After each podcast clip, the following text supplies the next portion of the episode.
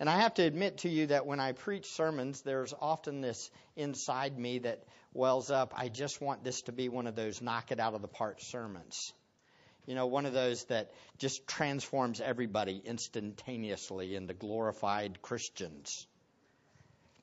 There's something about me that holds on to that results oriented, immediate gratification of seeing people transformed.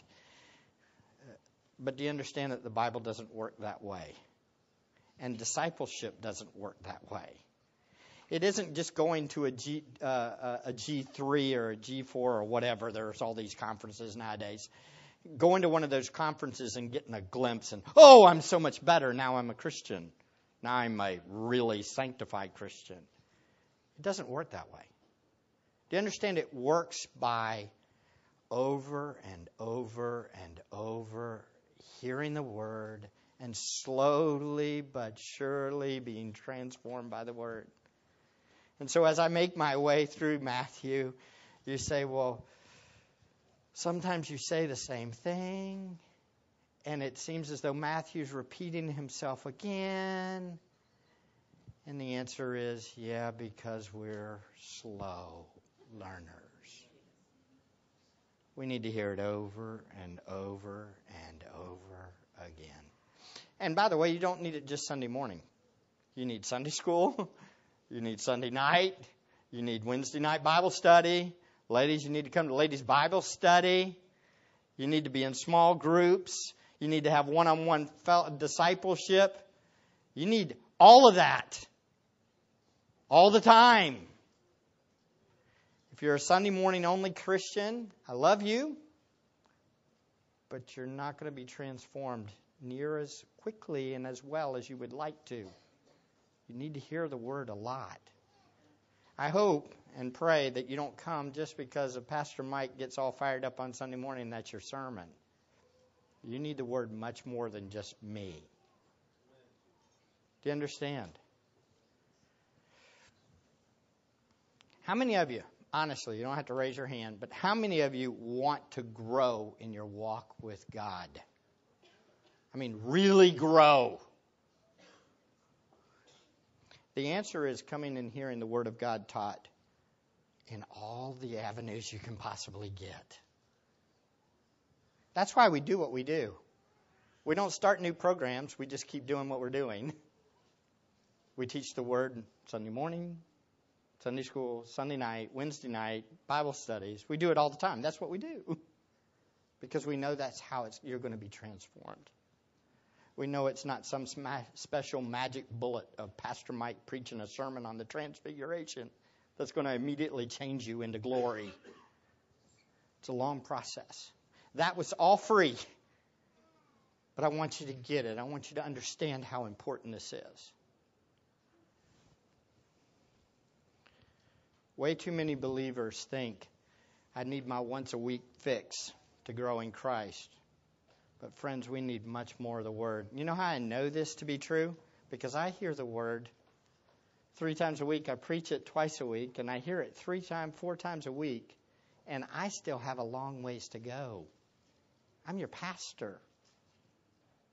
I need the Word all the time.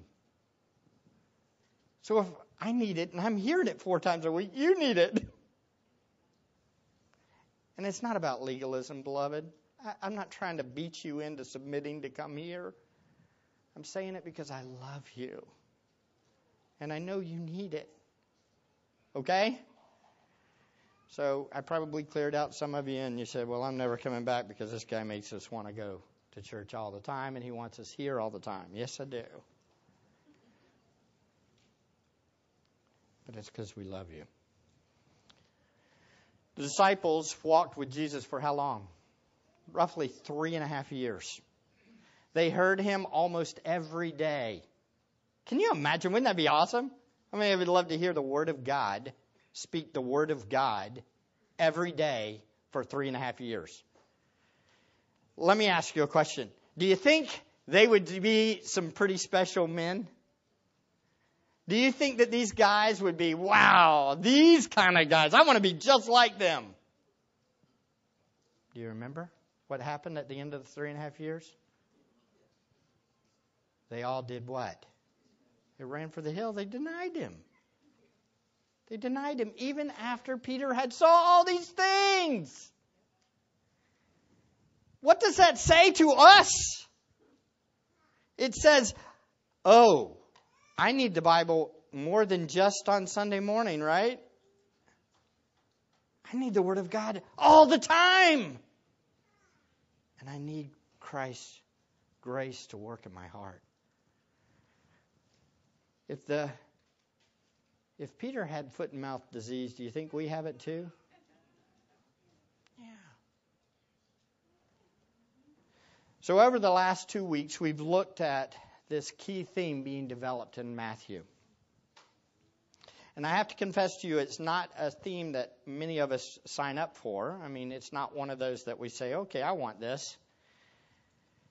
Because when we think of Christianity and we think of following Jesus, we often think of joy, rejoicing all the time, and everything's going to be good. But the key theme that Jesus gives to his disciples is suffering, then glory suffering, then glory. And he begins to say this, and it doesn't, it doesn't mesh with their thought process, does it? It doesn't mesh with their thought process, and it doesn't mesh, mesh with the world's thought process. It just goes totally contrary to what we want, right? None of us are saying, I want suffering. Anybody sign up for that? No. I want suffering. We don't do that, do we? But Jesus says, his plan, God's plan for him was for him to suffer first and then to receive glory, right? That was his life. So do you think it's any different for his followers? No. No. A matter of fact, he says what? Pick up your cross and follow me. That's what he just said. He just told them that. Jesus had begun to tell the disciples that he was going to suffer and die and and then rise from the dead. He was calling them to pick up their cross and follow the, him. But to give hope for the disciples, he gave the disciples a glimpse of his glory to come. Look at verse 28. 1628. Remember our verse it said, Truly I say to you, there are some of those who are standing here who will not taste death until they see the coming the son of man coming in his kingdom. So did they see it? Yeah i believe they did. Three of them saw it at the transfiguration and what we see in our passage. It says in chapter 17 verse 1 then 6 days later jesus took the three of his disciples up on a mountain and gave them a glimpse of his coming glory in his kingdom. So our passage breaks down into two main sections. There's the glimpse of the glory of the second advent in verse 1 to 8. Yes, the advent, y'all know these are advent candles. The deaf do this. Why do we say advent? Anybody know what the word advent means? Coming. That's right. Coming. That's right. His advent, so we celebrate Advent, they do this Advent calendar. It's pointing to what? The candles point to the coming of Christ, the first coming, his first Advent. Do you understand? But there's a second Advent. What's the second Advent? The second coming. Which would be what? When he returns, right? Okay, so Jesus, in chapter 17, verses 1 to 8, we see a glimpse of his second coming while on his first coming. A glimpse of the second advent while he's what? At his first advent. He looks forward to it, points forward to it. Why is that important? Because it encourages them. Despite him telling them, he began to tell them over and over and over and over and over and over, I'm going to die, I'm going to die, I'm going to die, I'm going to be rejected. You need hope. It's the second advent. It's coming.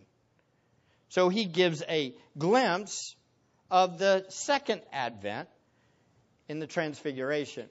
Then finally, he gives the second point is an explanation of these two advents are found in verses 9 to 13. So last cover, last week we covered the first point as a whole. The transfiguration was a glimpse of the glory of the second advent. And you understand that means his coming, his kingdom to come. So Jesus first, at his first advent, he gave a glimpse of his second advent. Here we see, at one point in the transfiguration, however, Peter, James, and John actually become overwhelmed with sleep. You, if you looked over in Luke chapter 9, verse 32, it talks about in the transfiguration what happened specifically. How many of you remember the story, the events behind Abraham and God when he made the covenant in Genesis 15? Do you remember that? Okay. What happened to Abraham? Does anybody know? Does anybody remember? He went to sleep. That's right. Very interesting. This was a glimpse, a glimpse of God's covenant. He was making a covenant with him, but he gets sleepy. I wonder why that happens. Why does it happen that when God appears, people get sleepy. Same thing happens here in the Transfiguration in Luke chapter 9. I think this points to a special vision from God that they were receiving at this moment to give them a glimpse of the future glory to come. It was a time, a special glimpse. Jesus calls it in Matthew 17 9 the vision, a vision. A vision is seeing something in the future, seeing something, a special revelation. And here we have it. So Jesus gave his disciples a glimpse of the glory to come because he just told them of his coming suffering and death. So they needed encouragement. Glory to come in light of the suffering we experience at the present time. And you know, this is exactly how Paul talks, isn't it? It's the same way. If you look at Romans chapter 8, in Romans chapter 8, he talks about our sanctification process, doesn't he? In, in 6, 7, and 8, he's talking about how we're being made holy and how this happens. In chapter 6, what happens? We're new. We've died with Christ. We rise with Christ. We, we need to think right about who we are. In chapter 7, there's this struggle going on in Romans chapter 7. The struggle of what? I do what I wish I wouldn't do, but I don't do what I wish I would do on one hand, my mind serves the law of God, and the other hand, my flesh, I sin, serve the law of sin, right? But then in chapter 8, he gives us this beautiful picture of what's going to happen and, or what has happened. There is now no condemnation for those who are in Christ Jesus, right? And the Spirit of God now dwells within us. And we live because of what Christ, because the Spirit lives within us, right? Everybody knows this, right?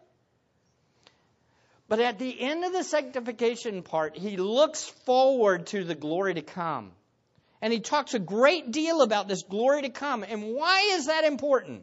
Because we must have the glory to come in our minds so that as we struggle in this world, putting to death the flesh and struggling with the things that are happening in the world, we have a clear focus on what's to come. The glory to come. So in Romans chapter 8, verse 17, he says, If and if children, heirs also, heirs of God, and fellow heirs with Christ. That's great, isn't it? That's great truth. Who we are as believers. If we're believers, we're heirs with Christ. And then he says, If indeed we suffer with him, so that we may also be glorified with him. What? Suffering, then glory suffering than glory. This is this pattern. This is the pattern of the Christian walk. Do you see how deceptive the enemy is that he would say, now is prosperity? Now is your prosperity moment. No, now is my time to die to self. That's the time that I live in now. You say, well, Mike, you're getting old. I don't want to hear this about dying to self all the time.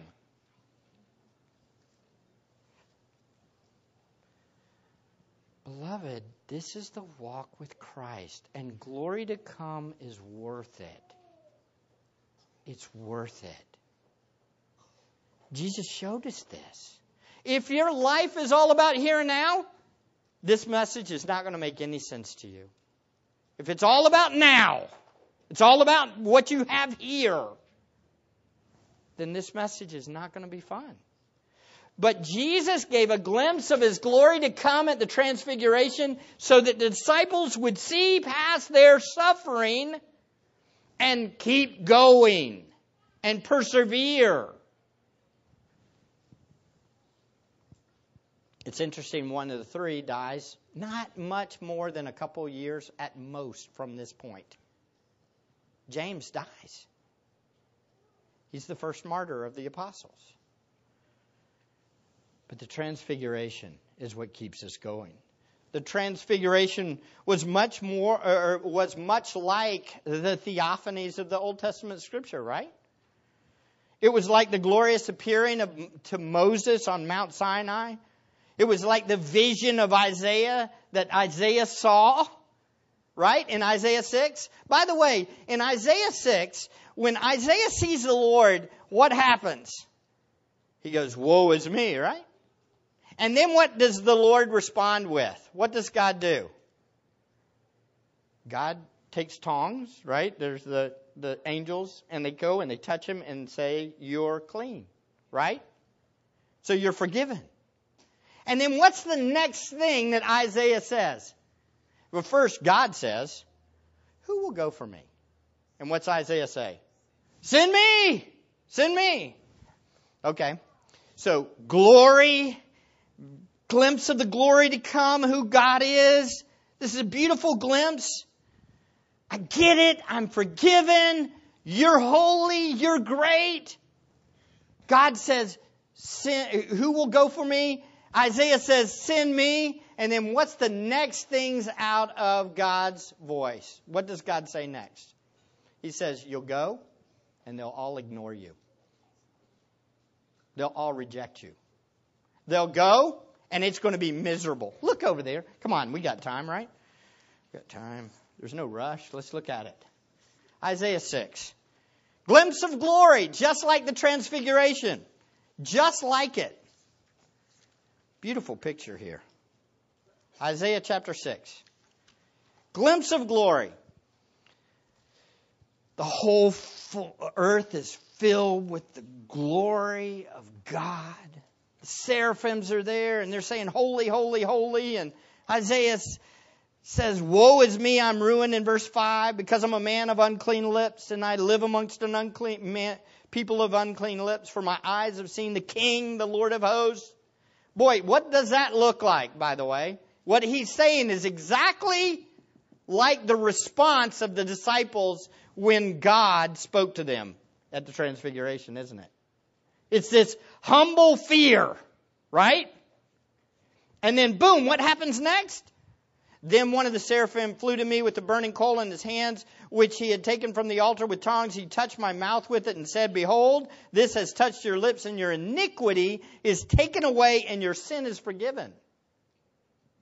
Okay, so I recognize that God is holy. There's a fear, there's a wow moment. God is really king of all things. A fear of my uncleanness. God says, You're forgiven from the altar, pointing forward to Christ's death to atone for his sin.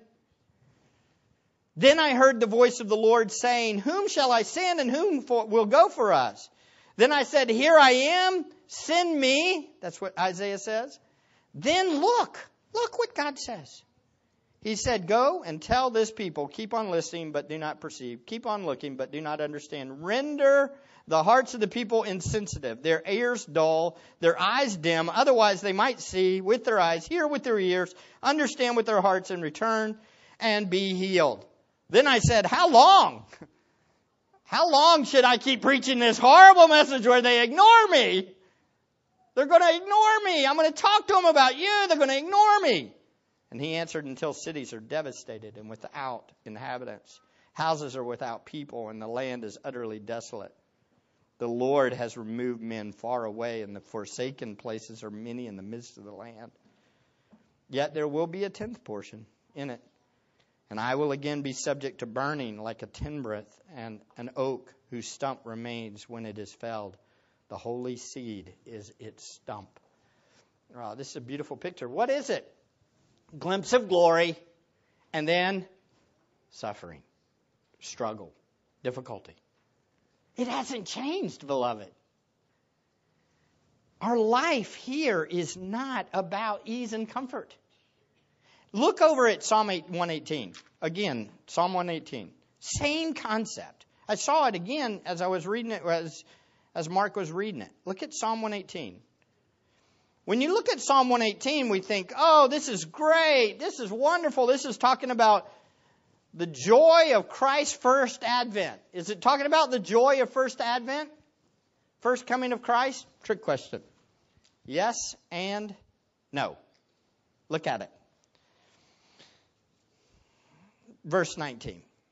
Or verse 15. The sound of the joyful shouting of salvation is in the tents of the righteous. Right hand of the Lord does valiantly. The right hand of the Lord is exalted. The right hand of the Lord does valiantly. I will not die but live and tell of the works of the Lord. The Lord has disciplined me severely, but he has not given me over to death. Hmm, there's some suffering, isn't there? Interesting. Look, verse 22. The stone which the builders rejected has become the chief cornerstone. This is the Lord's doing. It is marvelous in our own eyes. Well, who is that?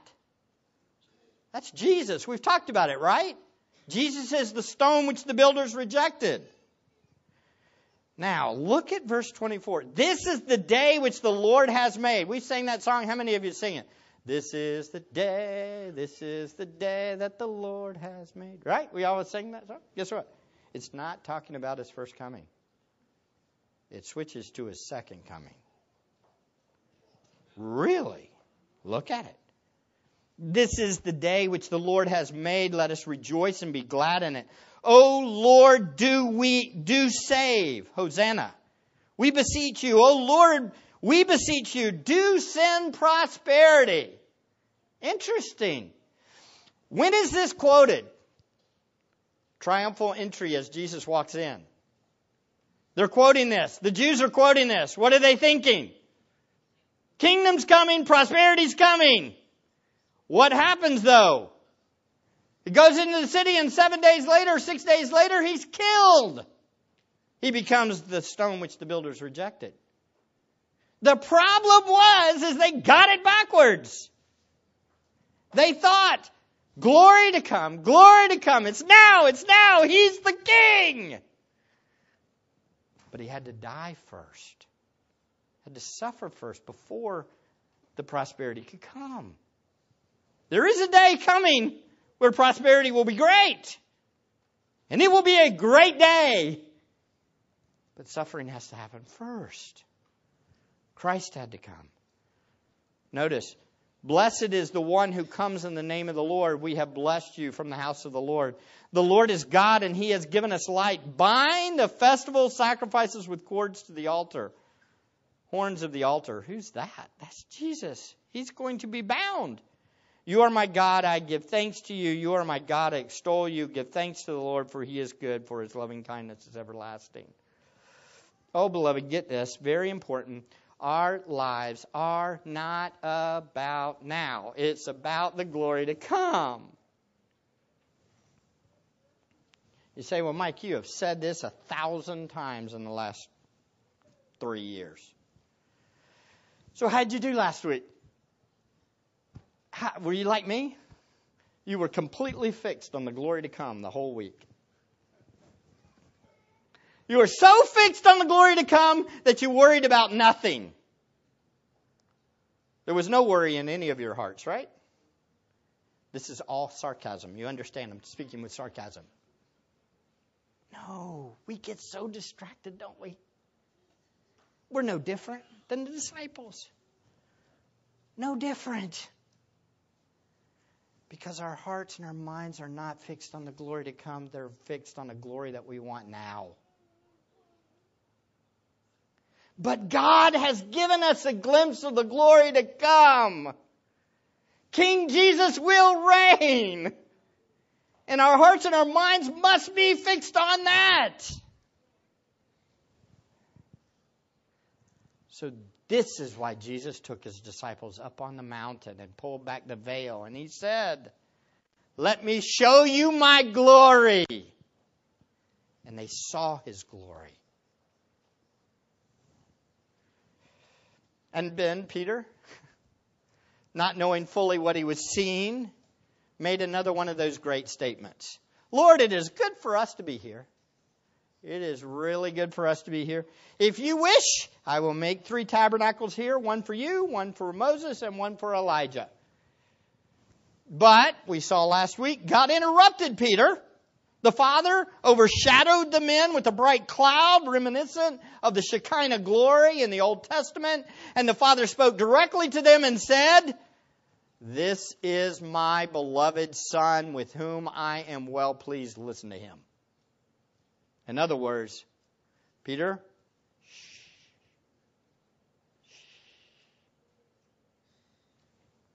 you're rushing ahead. He's in a glimpse of the second advent, and what's he want to do? He wants it now. He wants to stay there. But he has a major, major problem. What is that? He needs a Savior. He needs a sacrifice. He needs somebody to die for his foot and mouth disease.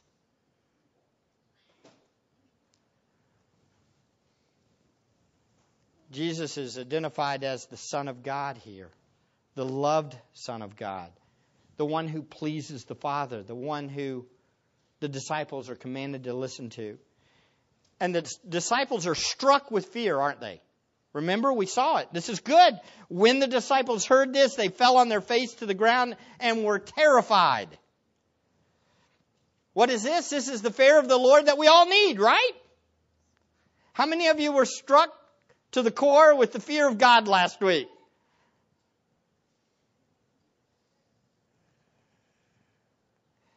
No, but I even had somebody ask me, do we still call ourselves dogs? Do we still call ourselves dogs? Aren't we saints now?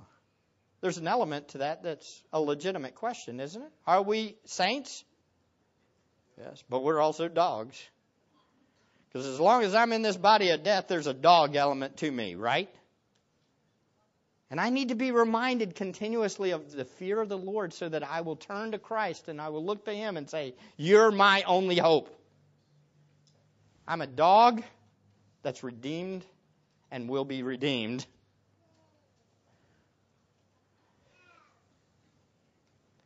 Oh, beloved, look at this. In order for the guys, the disciples, to really get it, as soon as they see the, the glory of Christ, what do they do? They fall on their faces. I was convicted by this. I was convicted because, again, I was reminded how often do I take my sin lightly? Do any of you take your sin lightly? I don't take other people's sin lightly. I have a tendency to take everybody else's sin much, much bigger than my own. Am I the only one? Hopefully not. If so, you've missed the whole point. Go back.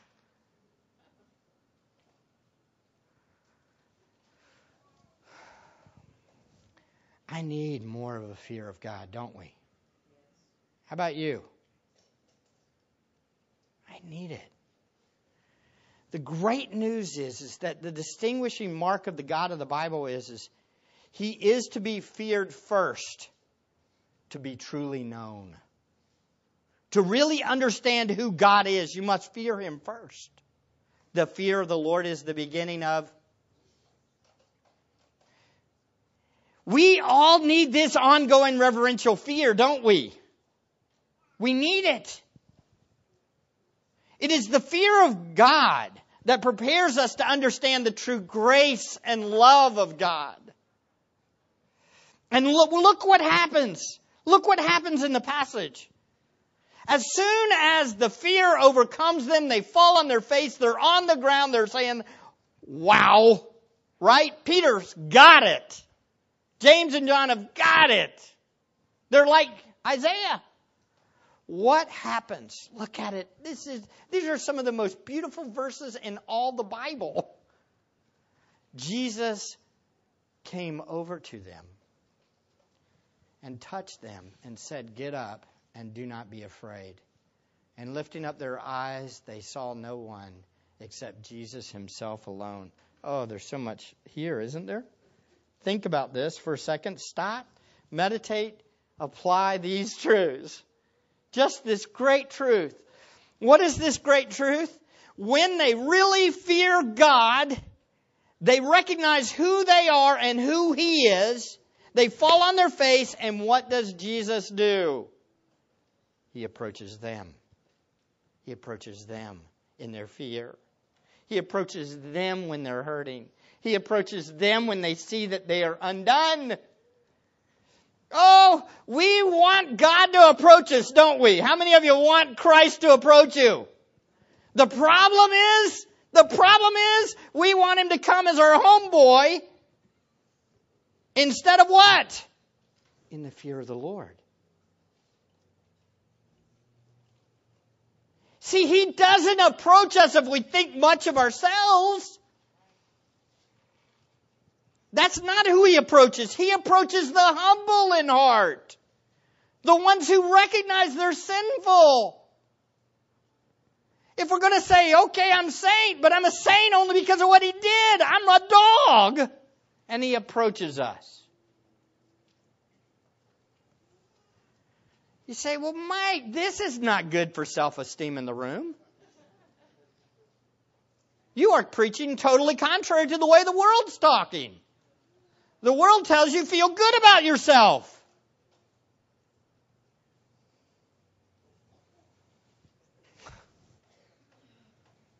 But he approaches the humble in heart.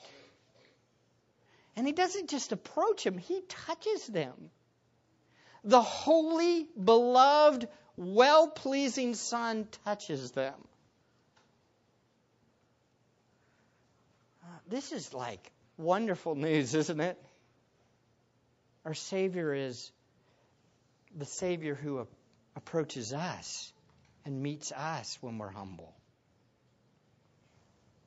I think we could just meditate on this the rest of the week and we'd be just fine, wouldn't we?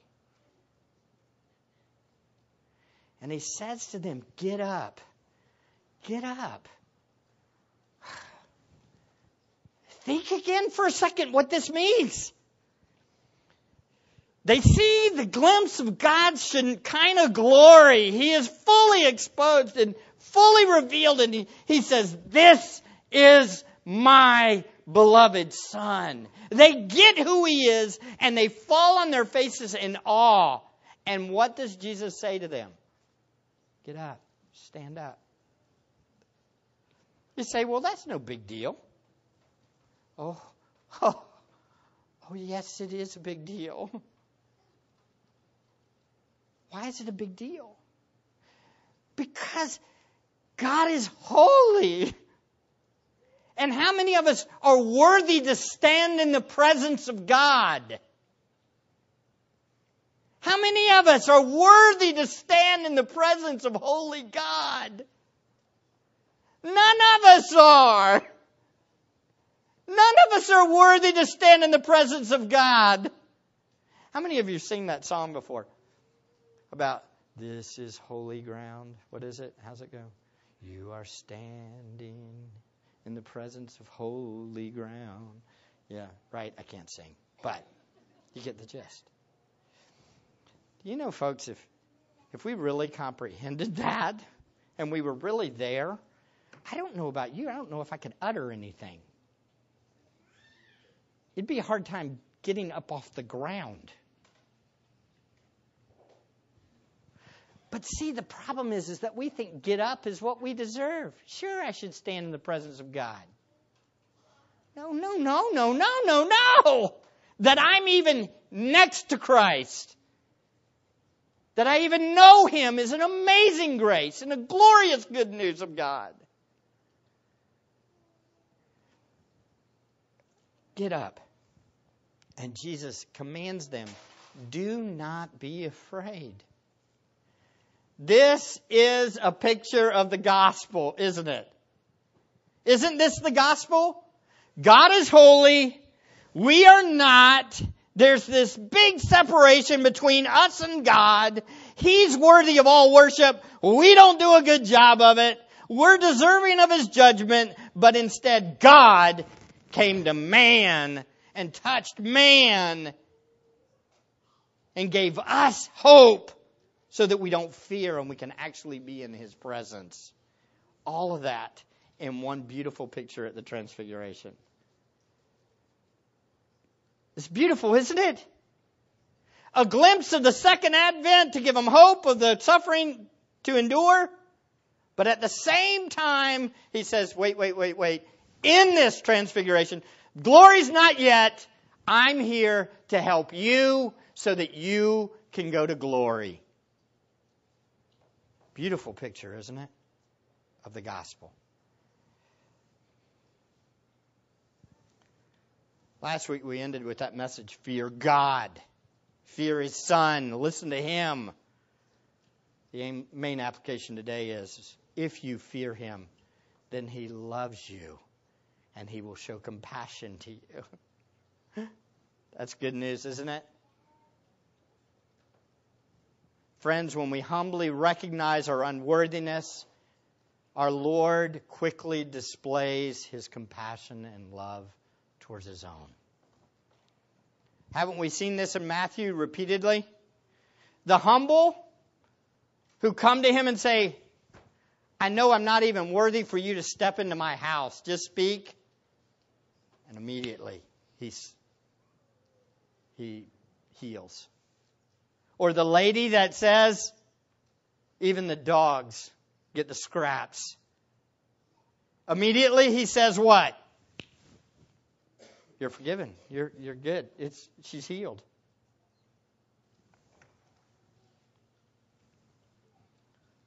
The humble are blessed with grace from the Savior. We see this in Psalm 119, 176. I have gone astray like a lost sheep. Last verse of Psalm 119. I have gone astray like a lost sheep. Seek your servant. He's calling out to God. He's saying to God, please seek me. I'm a lost sheep. Seek me. Because I do not forget your commandments. What's the point? I blow it. I don't keep them, but I know them, and I need you to seek me. I need you to seek me. Do you understand that that's everybody in this room? That's all of us. You blew it last week, didn't you? Who do you need? Him. You need Him to seek you. I got good news. He loves to tell us, get up. Do not fear. I am here. Oh. Man, I love Jesus more every time I preach. How about you? Every time I share him, I think, wow, you are so good, Lord. We must see our need and humbly seek the Lord and his grace, and he meets us there. Who is able to stand in the presence of holy God? None of us. But we humbly seek Him, and He seeks us. And He says, Get up. All those who humbly seek the Savior, believe in Him, we will be in His second coming glory one day. I can't wait. How about you? As we see in Romans chapter 8, after suffering comes glory, and the glory includes final adoption and final redemption, and no more body of death. you know a day's coming when I'm not going to sin anymore? That will be the day you want to know me.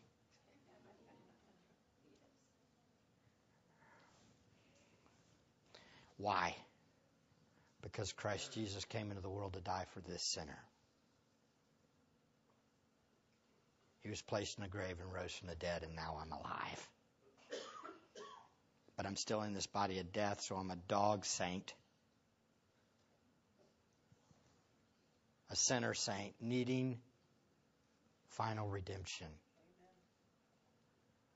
And my eyes are fixed completely on the hope to come the day when I will see and be with Christ Jesus forever and ever and ever.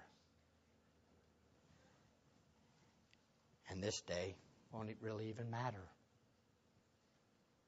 For I will worship the King forever and ever and ever and ever in perfect holiness and righteousness.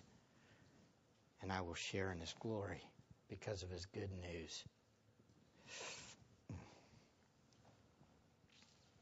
Wow, right?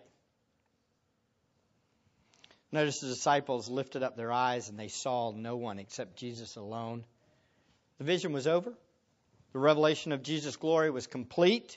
The disciples now would have to wait until the second advent or till their death to see the glory, except for John, right?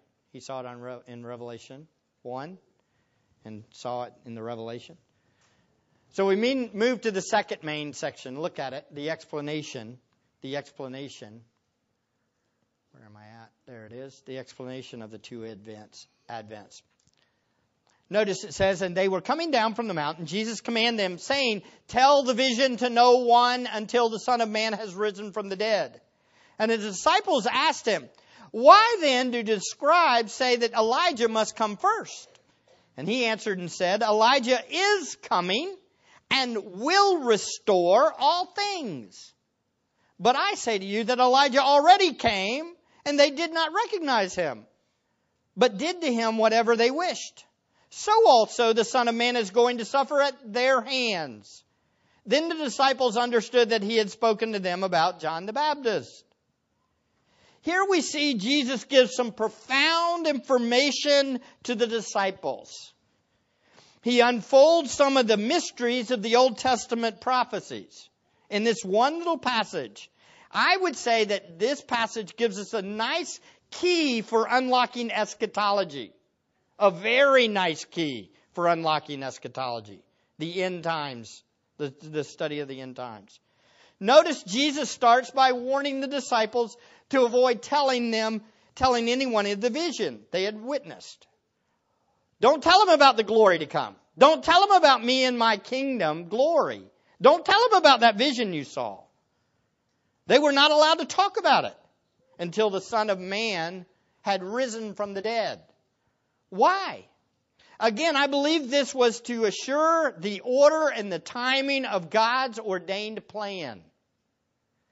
Much like Paul, you know, when Paul was on the boat and on the ship, and it was there was this big storm. Remember? And he told them, he told the leader, the captain, hey, don't let any of those guys get off because if they do, we'll die. But previously he had said what? We're all going to be saved. How can he say those two things? It seems as though there's, wait, is it human responsibility or is it God's sovereignty? Yes. Yes, it's both. God works in both of those things in a perfect way. Here, he says what? Don't tell them. Because ultimately telling them of this will get out of order the things and people will see it wrong and things won't unfold the way God wants it to go. They wouldn't and couldn't get suffering than glory. Suffering than glory. They couldn't get it. Suffering than glory. If they told them, we saw glory. Oh, great! Sin prosperity. Everything's going to be good. They needed to understand suffering and glory. Suffering and glory. Just like our lives are suffering and glory. You say, Mike, you talk about suffering way too much. I'm sorry. Dying daily. That's what we do. The disciples had a responsibility, but yet God was also sovereign and he was working. Yet Mark's account says this they kept them to themselves the statement, discussing with one another what rising from the dead meant. So Peter, James, and John had did talk to each other. They weren't supposed to tell anybody. I wonder if that included the, themselves. They, we weren't supposed. Were they supposed to talk about it? Or is it other people? Well, we'll give them the benefit of the doubt. They were allowed to talk to each other, but nobody else. So they talked. It's very interesting to me that very soon, guess what's going to happen? You know what's the debate next week, or two weeks from now, or three weeks from now, whichever one? The debate is, is who's the greatest in the kingdom. I saw Jesus in his glory. You think they thought much of themselves after seeing the glory of Christ? I hope not.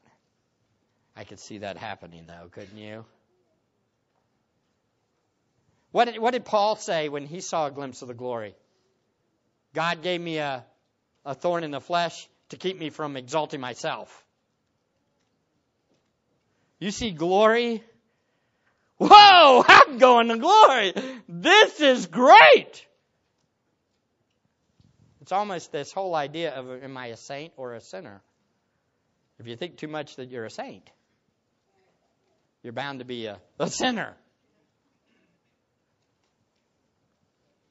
They knew Jesus was the Christ, the Son of the living God.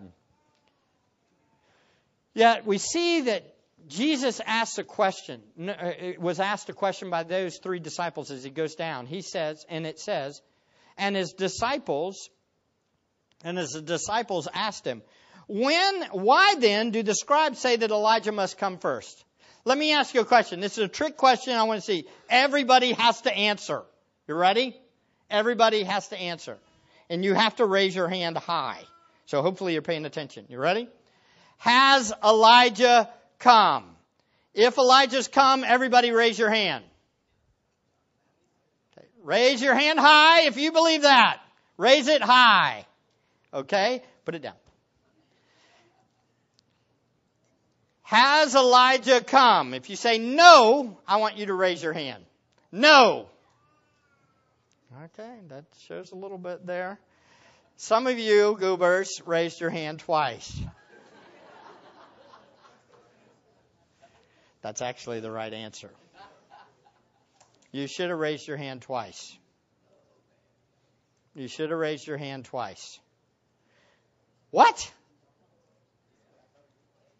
Yes. You should have raised your hand twice because guess what?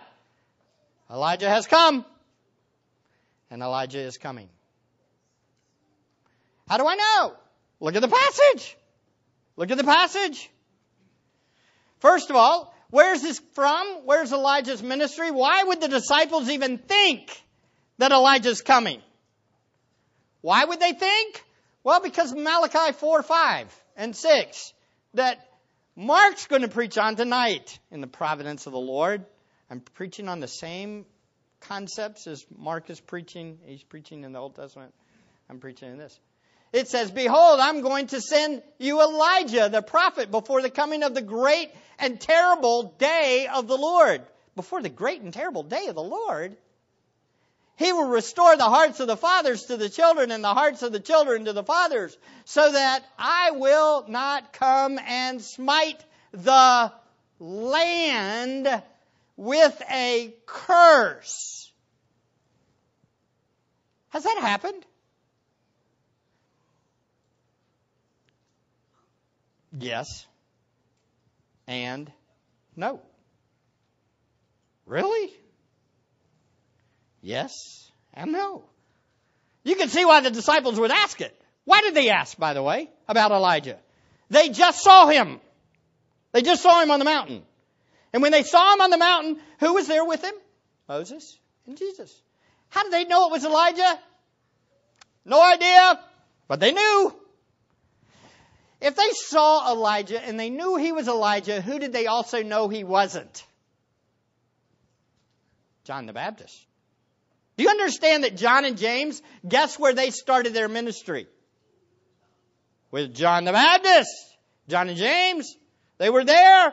And Jesus says, Behold, the Lamb of God who takes away the sins of the world. And what's John and James do? Bye, John. I'm out of here. I'm going with that guy. That's basically what happens. But do you think they knew what John the Baptist looked like? Oh, yeah, they were pretty clear. And who did they see on the mountain? Elijah. Wait, wait, wait, wait, wait. Jesus told us in Matthew 11 that in some way John the Baptist is Elijah. But John told us that he wasn't Elijah in John chapter 1.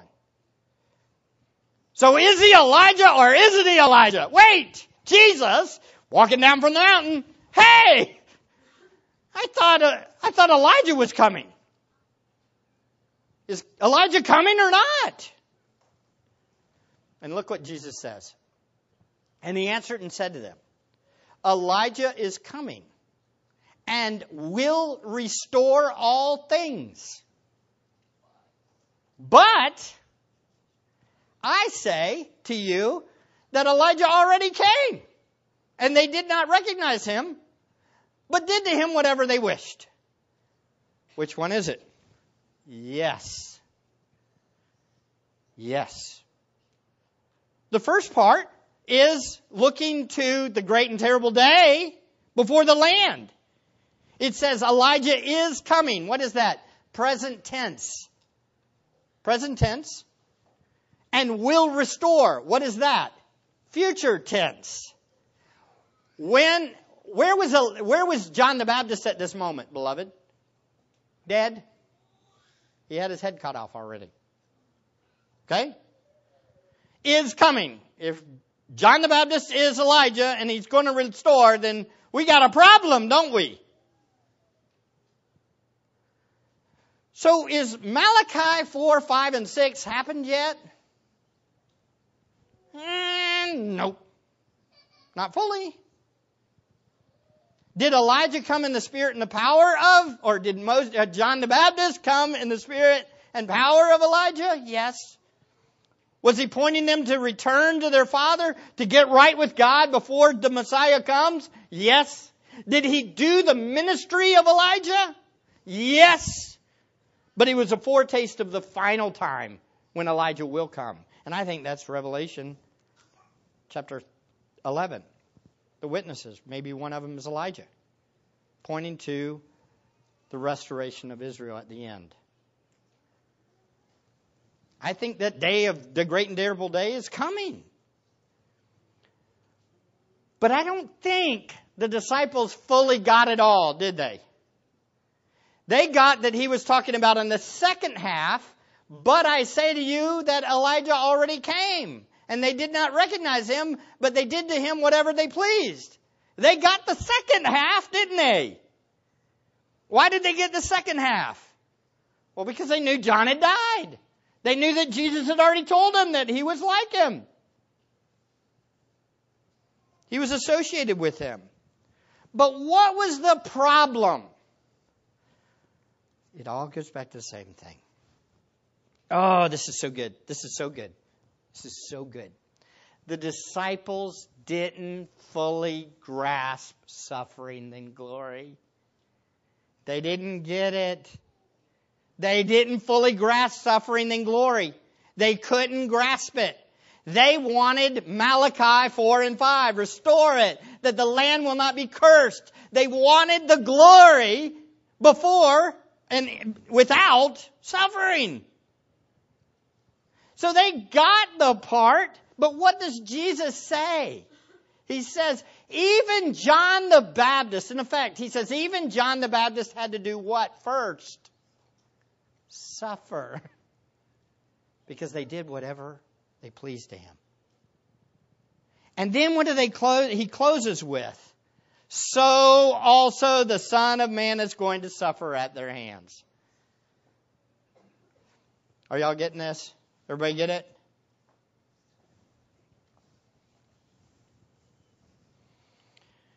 Oh, beloved, I see myself in the disciples so much. Do y'all, do you? How many of you, how many of you want your prosperity now.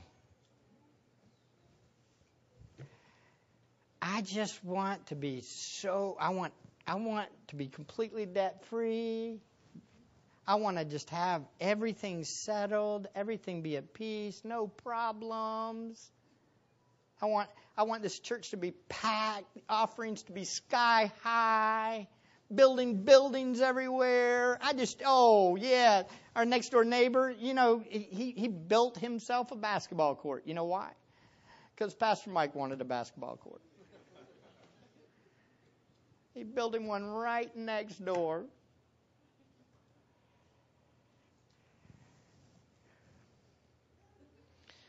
Beloved, I don't need prosperity. I need my sin killed daily. I need my flesh mortified. I need a Savior, and you do too.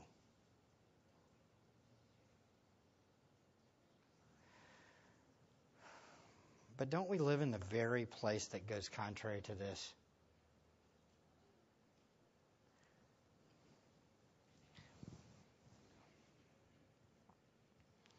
But we don't need what our flesh wants. We need a full understanding of the glory and the suffering of our Savior, who died in our place, rose from the dead, and one day will return. Yep, it seems as though you've heard the same message again. How do we apply this to our tr- lives? My question to you is, is do you see that that's your greatest need? Do you see that your greatest need is not what your bank account has? It's not how big your property is. It's not how good your boss treats you. It's not how good your kids treat you. It's not how many friends you have. It's not whether you're married or single. It's not whether you have two kids, three kids, six kids, eight kids, or no kids. It's not whether your wife loves you or not. It's not whether you have the best fellowship in a church, even. Your greatest need is Christ Jesus the Lord. I'm thankful that He suffered first, because otherwise we would not be going to glory. Let's pray. Father, thank you for your word. Thank you for Christ Jesus our Lord. The one who came into the world to die for sinners, that's us. God, forgive us for our lack of faith. God, forgive us for prioritizing the things of the world over the glory to come. God, forgive us for the dead man that we carry around, these bodies of death. Thank you. Thank you, Father, for Christ Jesus. Thank you for his righteousness credited to our account. We are with the psalmist in Psalm 119. We are like sheep that are lost in need of a shepherd. Seek us, Lord. Seek us. For we know your law, we know your righteous standard is far above anything we could achieve. We praise you and thank you for the resurrected Savior who we will share in glory with one day. We pray this in His name. Amen.